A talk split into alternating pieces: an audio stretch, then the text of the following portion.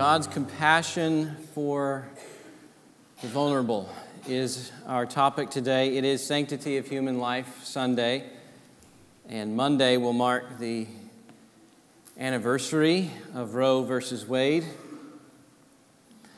45 years ago, the Supreme Court legalized elective abortion, and they forced every state to give every woman the free access to abort their children their preborn children on demand. And that decision has now provided legal protection for killing, according to best estimates, over, 40, over 60 million babies now. So there's no question over what abortion is. Even scientists and medical professionals who support abortion do so with full knowledge that abortion terminates human life. They just question the baby's rights. And in the face of this evil, we need guidance on how to respond. And that's my aim to compel you to respond by showing you God's compassion for the vulnerable. But before I do that, let me begin with what's of first importance, which is the gospel of Jesus Christ. I'm teaching with full awareness that there are people in this room who have had an abortion. Or you've counseled a girlfriend to have an abortion. And you feel shame and guilt. You're angry at others who deceived you growing up. Gnawing memories depress you. If I would have only known, you might say to yourself.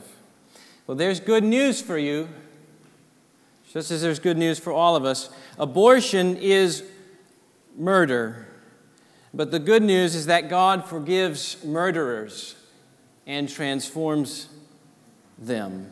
Paul once breathed murder against the church, but this same Paul says this in 1 Timothy chapter 1 verse 15 and 16.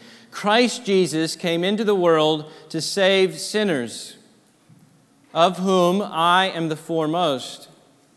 But I received mercy for this reason, that in me, as the foremost, Jesus Christ might display his perfect patience as an example to those who were to believe in him for eternal life. So God knows your rebellion, God knows your mess, and he sent his son to save you still. He loved you by sending his son to die under the punishment you deserved, whether that was for abortion or anger, whether that was for murder or murmuring, whether that was for bloodshed or boasting. Today may remind you of the true nature of your sin. But hear this truth again Christ Jesus came into the world to save sinners. That's the only kind of people he saves sinners. Even more, he saved you as you were to display his perfect patience. That's the goodness of the gospel. God takes your waste of a life and he makes you a theater upon which he displays the drama of his extravagant mercy. That's what your life is when you're in Christ a display of God's perfect patience to others in need of salvation. That's what's of first importance this morning. Second, my focus today is not to establish what the Bible implies about when life begins, nor is it my focus to show why abortion is morally wrong. Two years ago, we addressed both questions, and we concluded as follows From the moment of conception, preborn children are moral and legal persons who have intrinsic value as God's image bearers. Therefore, we should do all we can to nurture and protect them, and any deliberate act in the life of a preborn child amounts to murder. If you want the biblical data on that, that sermon is available online. Today's message complements that conclusion. This message assumes that life begins at conception and abortion is morally wrong. And then it's going to go further. God's compassion moves us to act on behalf of the preborn. In other words, the biblical worldview is not simply avoiding abortion. That's true. It's just not in, I mean, it's just, yeah, it's just not complete. True Christianity does something, it acts for the sake of the vulnerable. Avoidance didn't abolish the slave trade.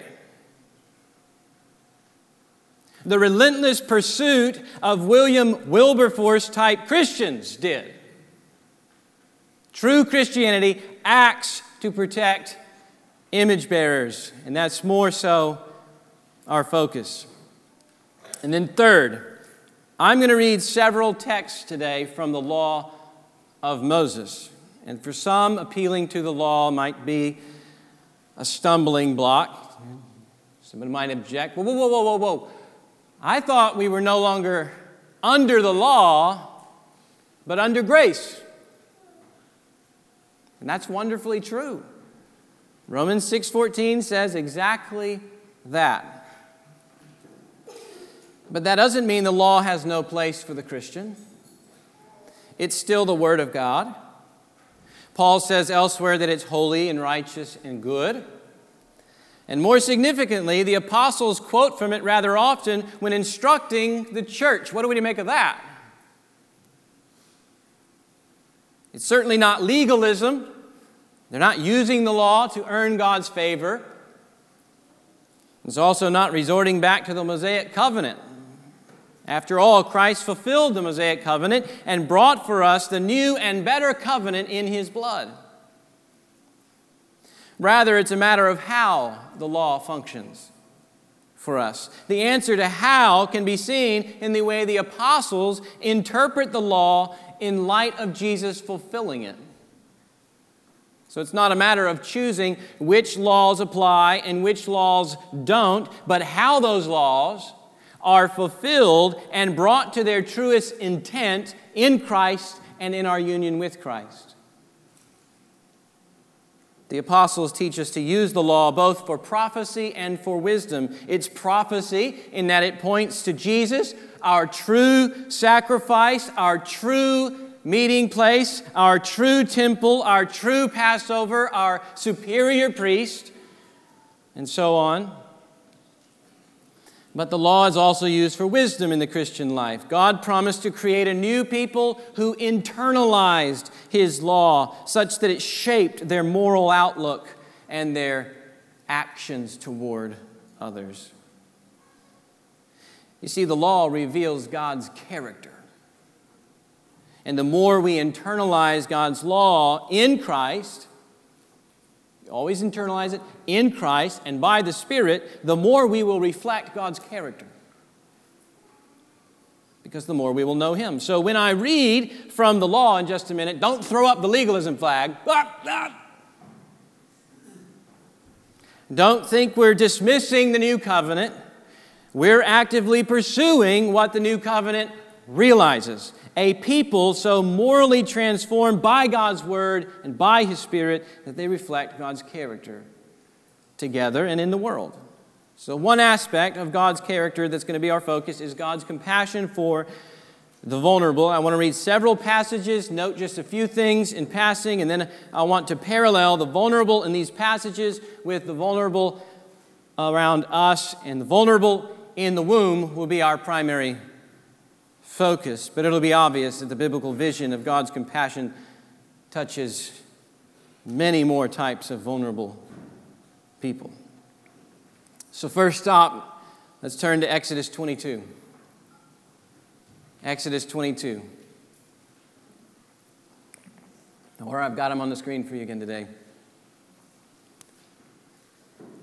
Now, it's important to remember that God saves his people out of slavery and then he gives them the law. It's not, you obey me first and I'll get you out. It's, I got you out. Now you're with me. Let's see how we live.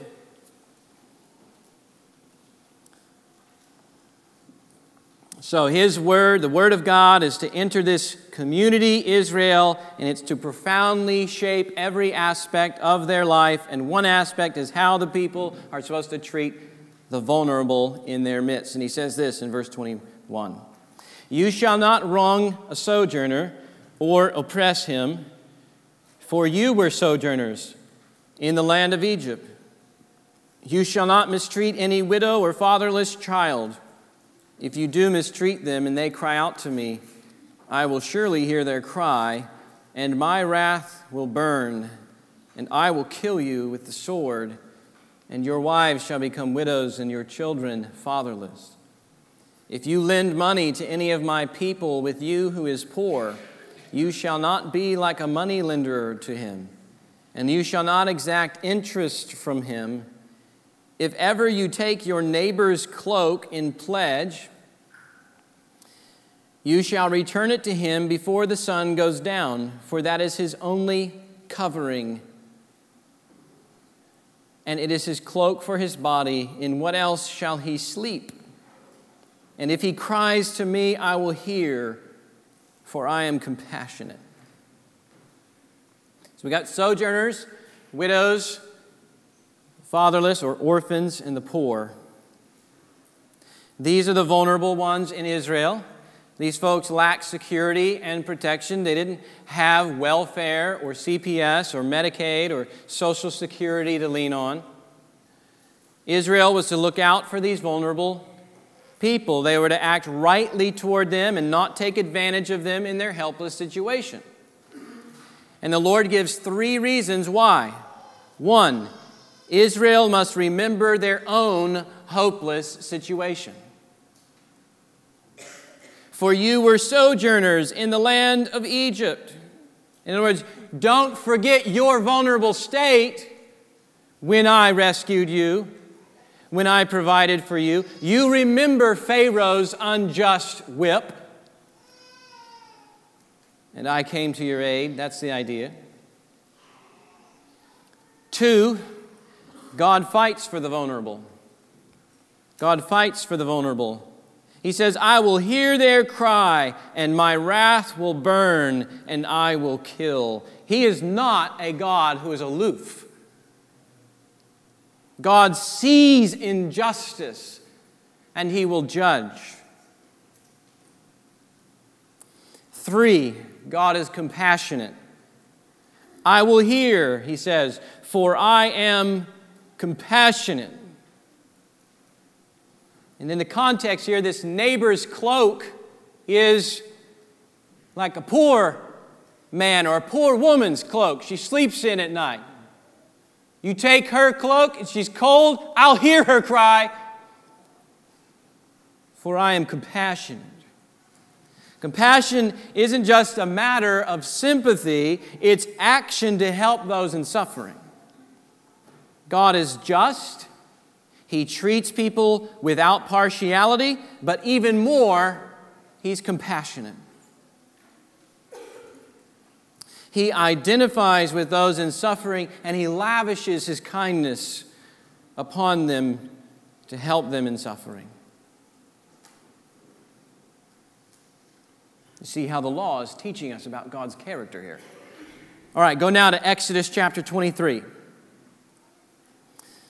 Exodus 23, verse 6 and 7.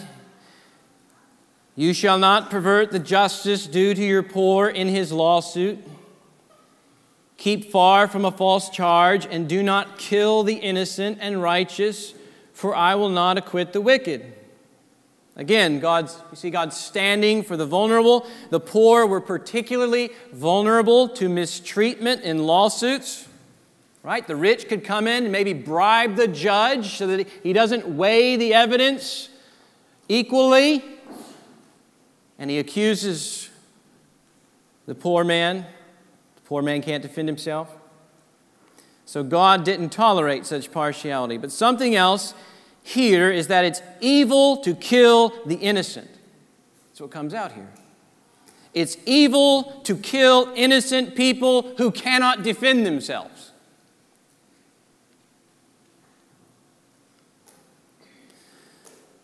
Now, note that while we turn next to Deuteronomy 10. Deuteronomy 10, verses 15 to 19.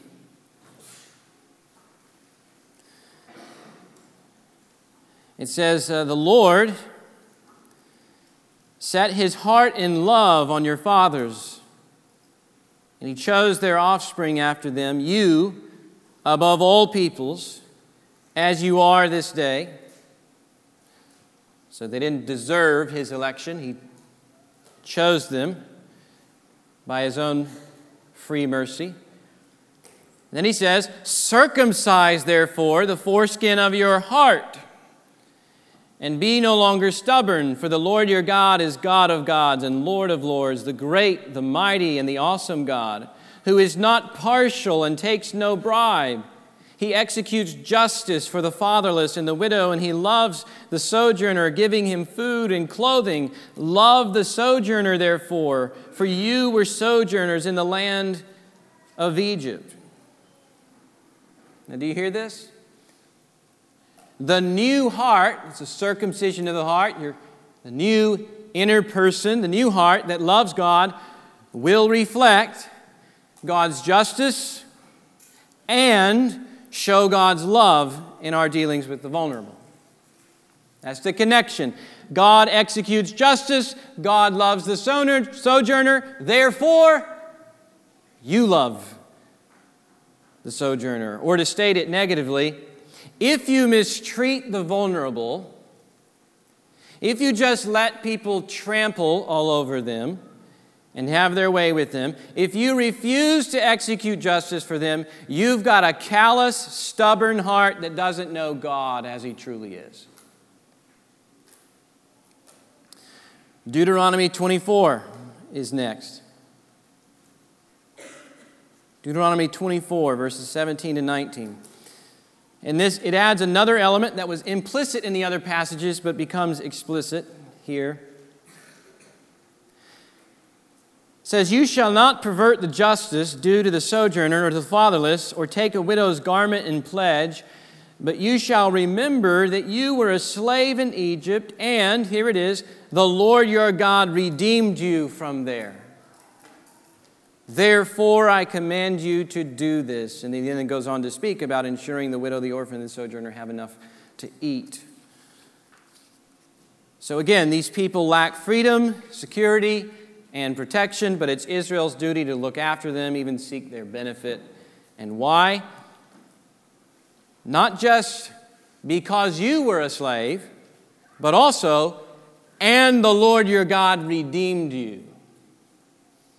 In other words, when they were helpless, without freedom, without protection, without hope, God intervened. God helped them, God saved them. He didn't just send them words. Be warm and be filled. No, he swooped in and he did something about their situation. And now they too would reflect the same compassion to the helpless. That's how it always works in Scripture. God stuns his people with incredible compassion and mercy, and then that in turn compels them to show incredible compassion and mercy. Job is commended for this uh, for his righteousness. Uh, and listen to what that righteousness entails. So if you asked, well, what's it look? What's it look like for a man in Israel to reflect God's character in the assembly? Well, here's one picture. So this is Job 29, 11 to 17. I delivered the poor who cried for help, and the fatherless who had none to help him. I caused the widow's heart to sing for joy. I was a father to the needy, and I searched out the cause of him whom I did not know. I broke the fangs of the unrighteous and made him drop his prey from his teeth. Incredible picture there. He rescuing the, these vulnerable people, the widow, the orphan, and, and, and so forth, are pictured here as being devoured by beastly beastly, unrighteous people, and he comes in and he breaks their fangs. So, such compassion for the vulnerable is the very outworking of God's righteousness in this man's life. If you know anything of Israel's history, though, Israel doesn't emulate God's compassion for the vulnerable. Zechariah, Isaiah, and others, they say that great anger from the Lord came upon Israel, and the sins they're most often referring to is their lack of compassion for the vulnerable.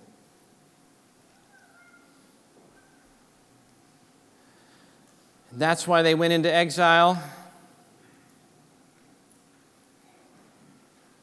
They were honoring God with their lips, and that relationship was doing nothing in terms of how they interacted with the widow and the sojourner and the orphan. He sends them in the exile, but there's still this hope. God spoke of another Israelite who would take up the cause of the vulnerable. Isaiah 11:4 With righteousness he shall judge the poor and decide with equity for the meek of the earth. Isaiah 61:1 God would anoint him to bring good news to the poor and send him to bind up the brokenhearted to proclaim liberty to the captives. And Jesus enters the picture and applies those verses to his own ministry. And throughout Jesus' ministry, we see Jesus' compassion for the vulnerable. The poor have the good news preached to them by Jesus. He has compassion on the crowd because he looks around and he sees that they're like sheep without a shepherd. He says, Give to the poor, and you will have treasure in heaven.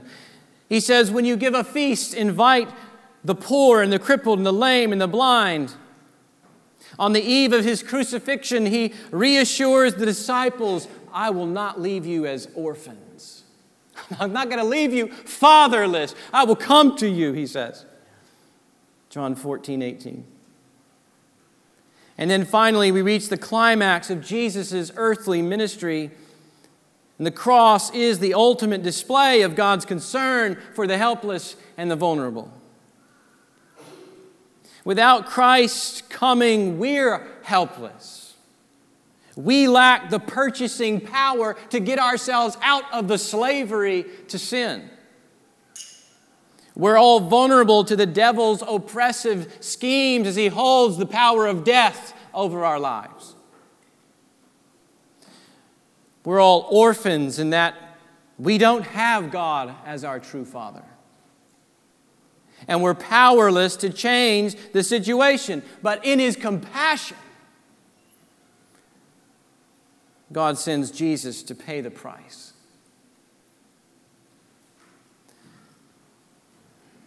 God sends Jesus to destroy the devil.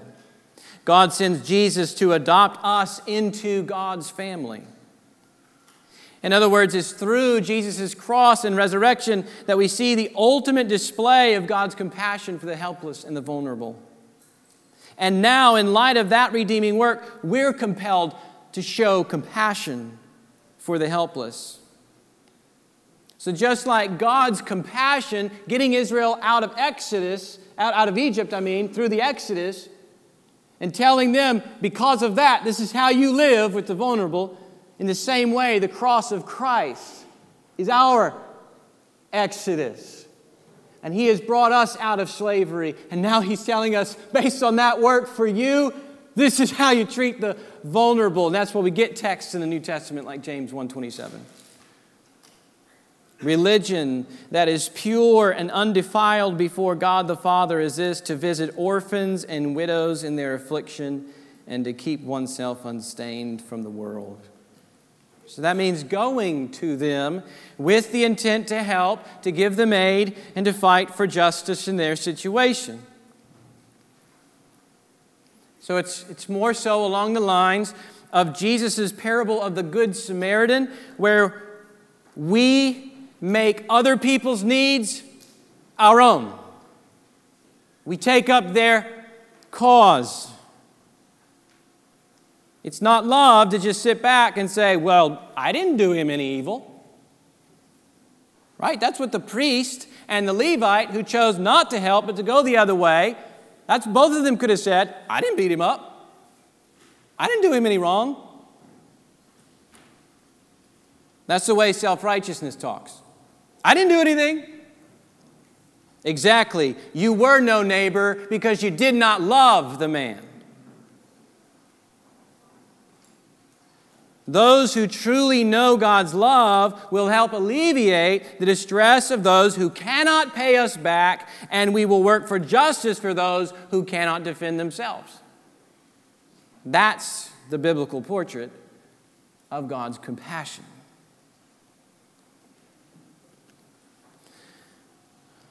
So, what does that have to do with preborn image bearers?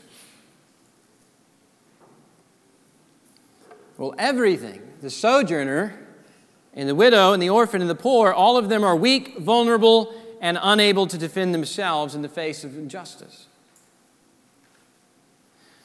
Preborn image bearers stand among the most vulnerable in our society.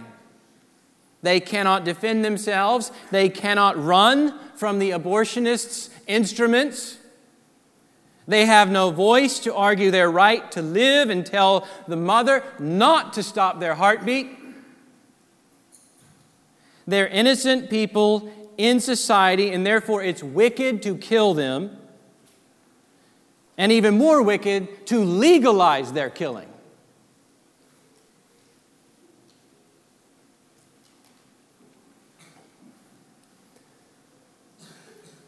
One writer said, that the test for any, the test of morality for any society is seen in how they treat the helpless.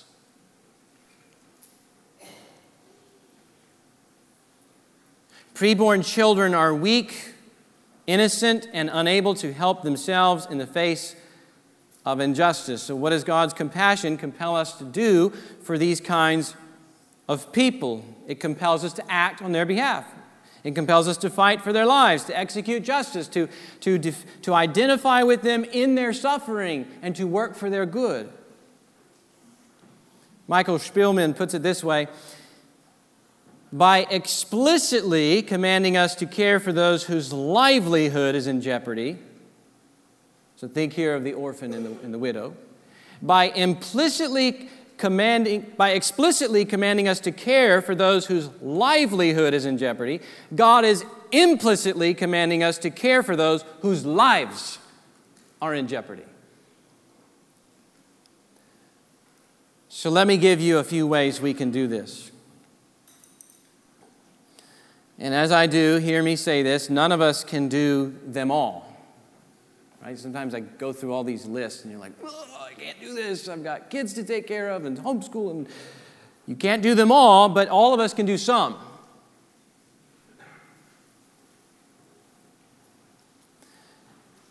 Number one, compassion will move us to pray.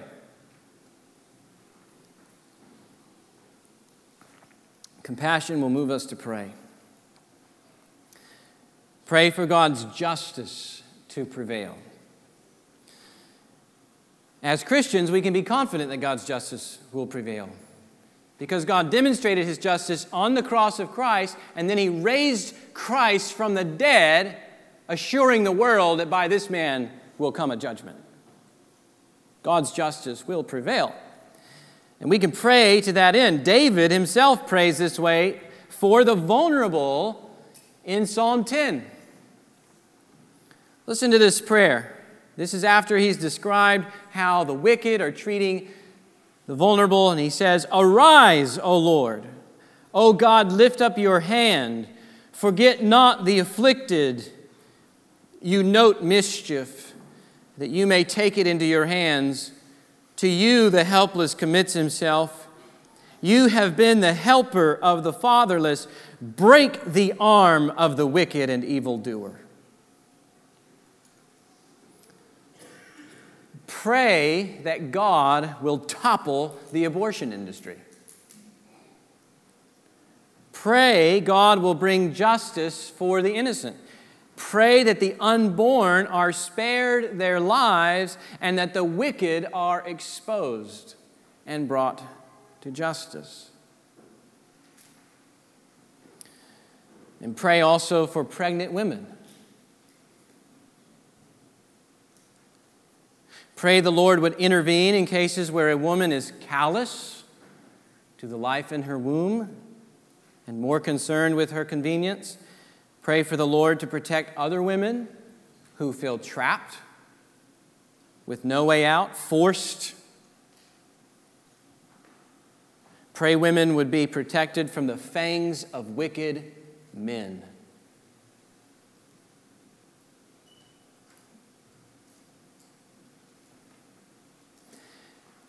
Pray also about ways you can enter their lives for good. Your prayers may seem like nothing, but God is great. He is able to do good things. I've, we've been uh, you know, in this church 12 or 12 years now. One of the things I remember when I first came here was Dale very often praying for the unborn. And I can't help but think the abortion clinic down Las Vegas Trail, and right there at Las Vegas Trail and 30, it's shut down during the time. And was that a result of Dale's prayers?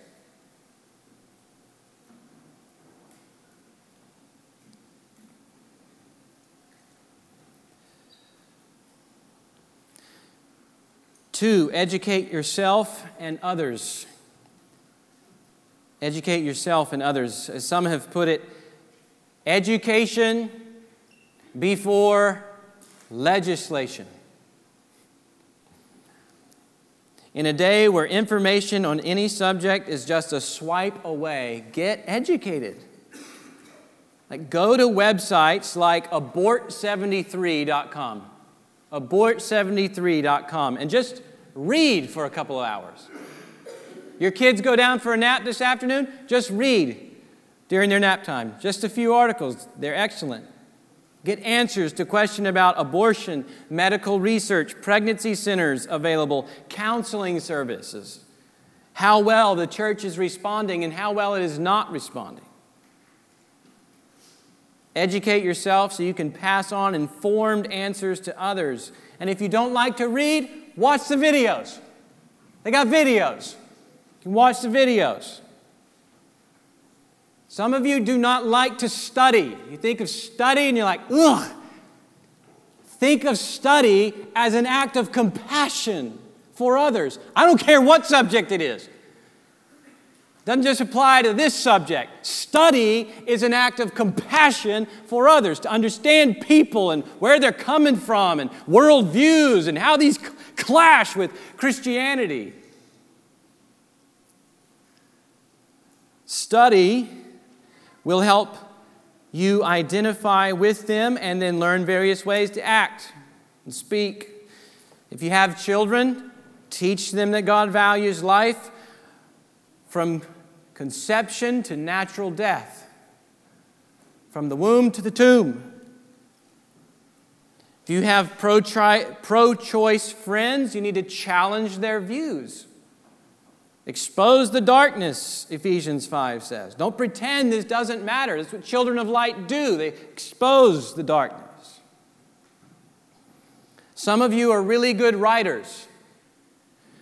Use that gift to write articles on your blog or the church's blog or Facebook and spread the word about the evil of abortion and the sanctity of, of human life promote things regularly on your, your Facebook account, like the Pregnancy Help Center, or, or pass out good books that, that help people see the truth. Three, renounce the abortion culture and the attitude behind it. Renounce the abortion culture and the attitude driving it. Part of the church's mission to the vulnerable we see on the one hand, you go and you visit the orphan, you care for the widow, right? And then on the other hand, and keep yourself unstained from the world. That's what he says in James 1:27. Now that means the obvious, like choosing not to end the life of a preborn child. But it also means not participating in the less obvious, like not using birth control methods that are abortifacient, or not using artificial reproductive technologies that threaten the sanctity of life. If human life begins at conception, we should do all we can to protect the conceived but preborn child at every stage in development. But there's also an attitude driving the abortion culture. And really, we need to get this really, it's the same attitude that drives genocide and racism and road rage and verbal abuse and other things like that. And that attitude goes something like this We dehumanize anybody who stands in the way of my plans and my wants and my comforts. We dehumanize anybody who stands in the way of my plans and my wants and my comforts. There's a book written by Joseph Conrad called The Heart of Darkness. It illustrates this attitude. There's this man named Kurtz, and he sets himself up like a god over a tribal people living in the Congo. And some people come to visit him, and they notice that surrounding his house are heads of people impaled on stakes. Not only had he enslaved them, but that's how he treated anybody who got in his way. The point of the book, though, is that the heart of darkness isn't a place in the Congo. The heart of darkness is that inward disposition that pretends to be God and dehumanizes anyone who gets in our way.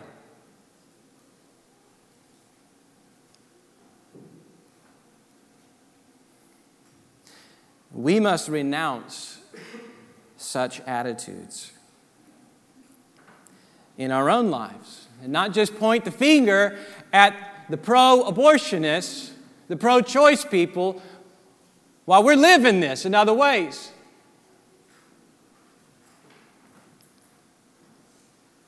Four, support crisis pregnancy centers that are pro life.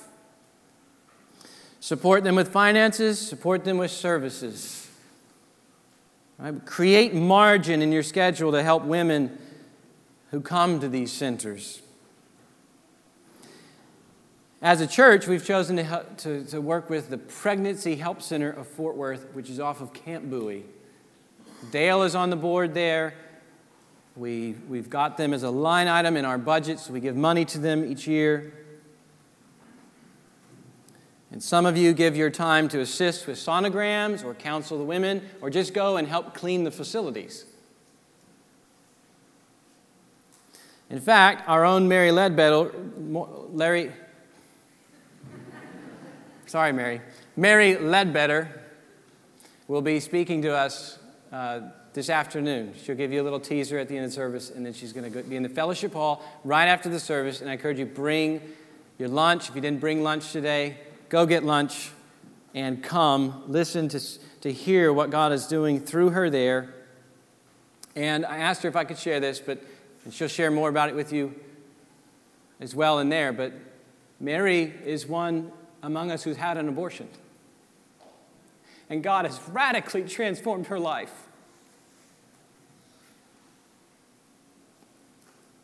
And her labors are worthy of our imitation as a church.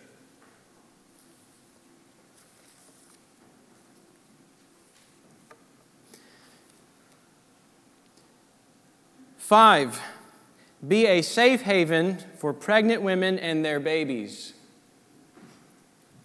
Be a safe haven for pregnant women and their babies. Here's what I want.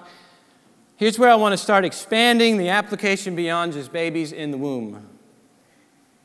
Babies in the womb are vulnerable. but so are many women who are wrestling with whether to have an abortion. Some were raped and now are scared to death of raising a child alone. Some made poor life choices and aren't mature enough to care. Some are callous about life altogether since mom and dad never treated them like a person to begin with. And some have known nothing but poverty and fear the costs of raising a child. Whatever their stories, whatever their background, they're looking for hope and help. And the church should be the first to offer them both hope in the gospel and help from God's people. The church should provide a context for healing and restoration for victims of rape. Some churches even offer assistance programs for victims of rape where sisters teach women various trades that they can do from home. And that income not only provides an alternative to welfare, but also allows the young mothers to work from home so that they can then raise their child, finish school, and so forth. The church can also provide help for those who are pregnant and facing the mountain of motherhood and, count, and counsel to those women running away from motherhood to abortion. So we should even be ready and available to adopt their children when they come ask us for help. I mean, when we, when we ask them, have you considered adoption instead of abortion? There's got to be a real sense of conviction we're stepping in to get the baby. We're going to adopt. Or we're going to work really hard to find that baby, adoptive family. Some of us may not be able to adopt, but others of us can. I was thankful just thinking about the seven children within Redeemer who've been adopted, and just stunned by the fact this is a real statistic that in America, if you look at the ratio of evangelical churches to children, if one, if three churches adopted one child, and those three churches committed to the family that adopted that child, we'd drain the foster system tomorrow. We got seven. There's probably more.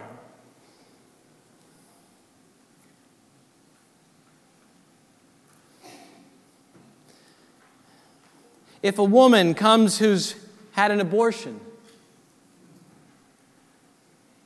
We who know God's forgiveness should be the first to extend mercy to them. The church should be a home for women grieving over the consequences of their actions, just like the church was a home for all of us when we were grieving over the consequences of our actions. We're the only institution that can hold out true and lasting hope for them in the gospel message. Again, we tell them Christ Jesus came into the world to save sinners. And if you trust in him, he's going to make your life a theater where he can display his mercy for others. Six, let God's compassion for the vulnerable shape your political action. Let God's compassion for the vulnerable shape your political action. In a democratic context, we as a people can engage in, in things at the political level. We can influence things. We can support those leaders whose principles and policies best reflect compassion for the vulnerable. But we can do more than just vote for them. We can persuade others. We can write. We can work hard. We can send money. We can do things to, to help people embrace policies that reflect God's compassion for the vulnerable. And it's not just in relation to the unborn. I'm going to be thoroughly pro life. It's also in relation to things like promoting equal treatment of all ethnicities. It's also in relation to supporting the orphan and women in difficult places. It's also in relation to refugee care as they flee life threatening, life threatening conditions.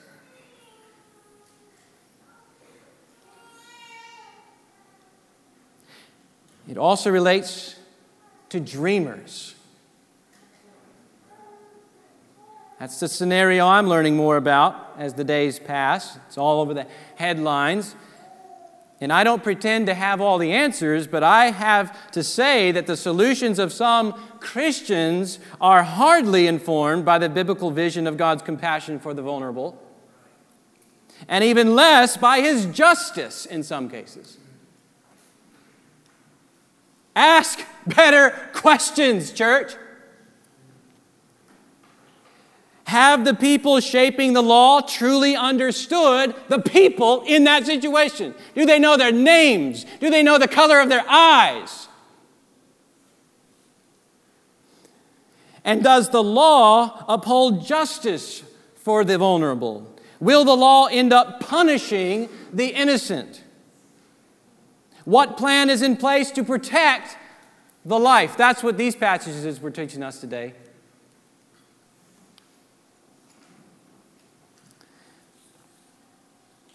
And then finally, never forget your helpless condition when the Lord saved you.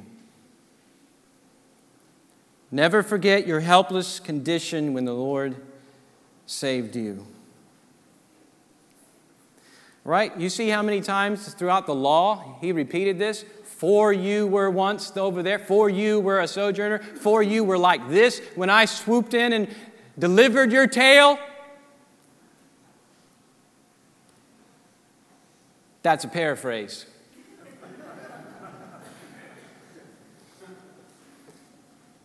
And the apostles don't let us forget it either. How many times throughout Paul's letters does he recall where you, you once were this and you once were that, and God saved you? Therefore, you do this. So, regularly, we need to be reminded of how depraved and desperate we were before God saved us. And the point is both to humble us and to magnify God's great grace. So, in coming to the Lord's Supper this morning, this is a perfect opportunity to remember God's compassion toward you. Remember where He found you and what He rescued you from. And then, as you eat, consider how His great compassion toward you might be compelling you to act on behalf of the vulnerable. Ben, you want to come lead us?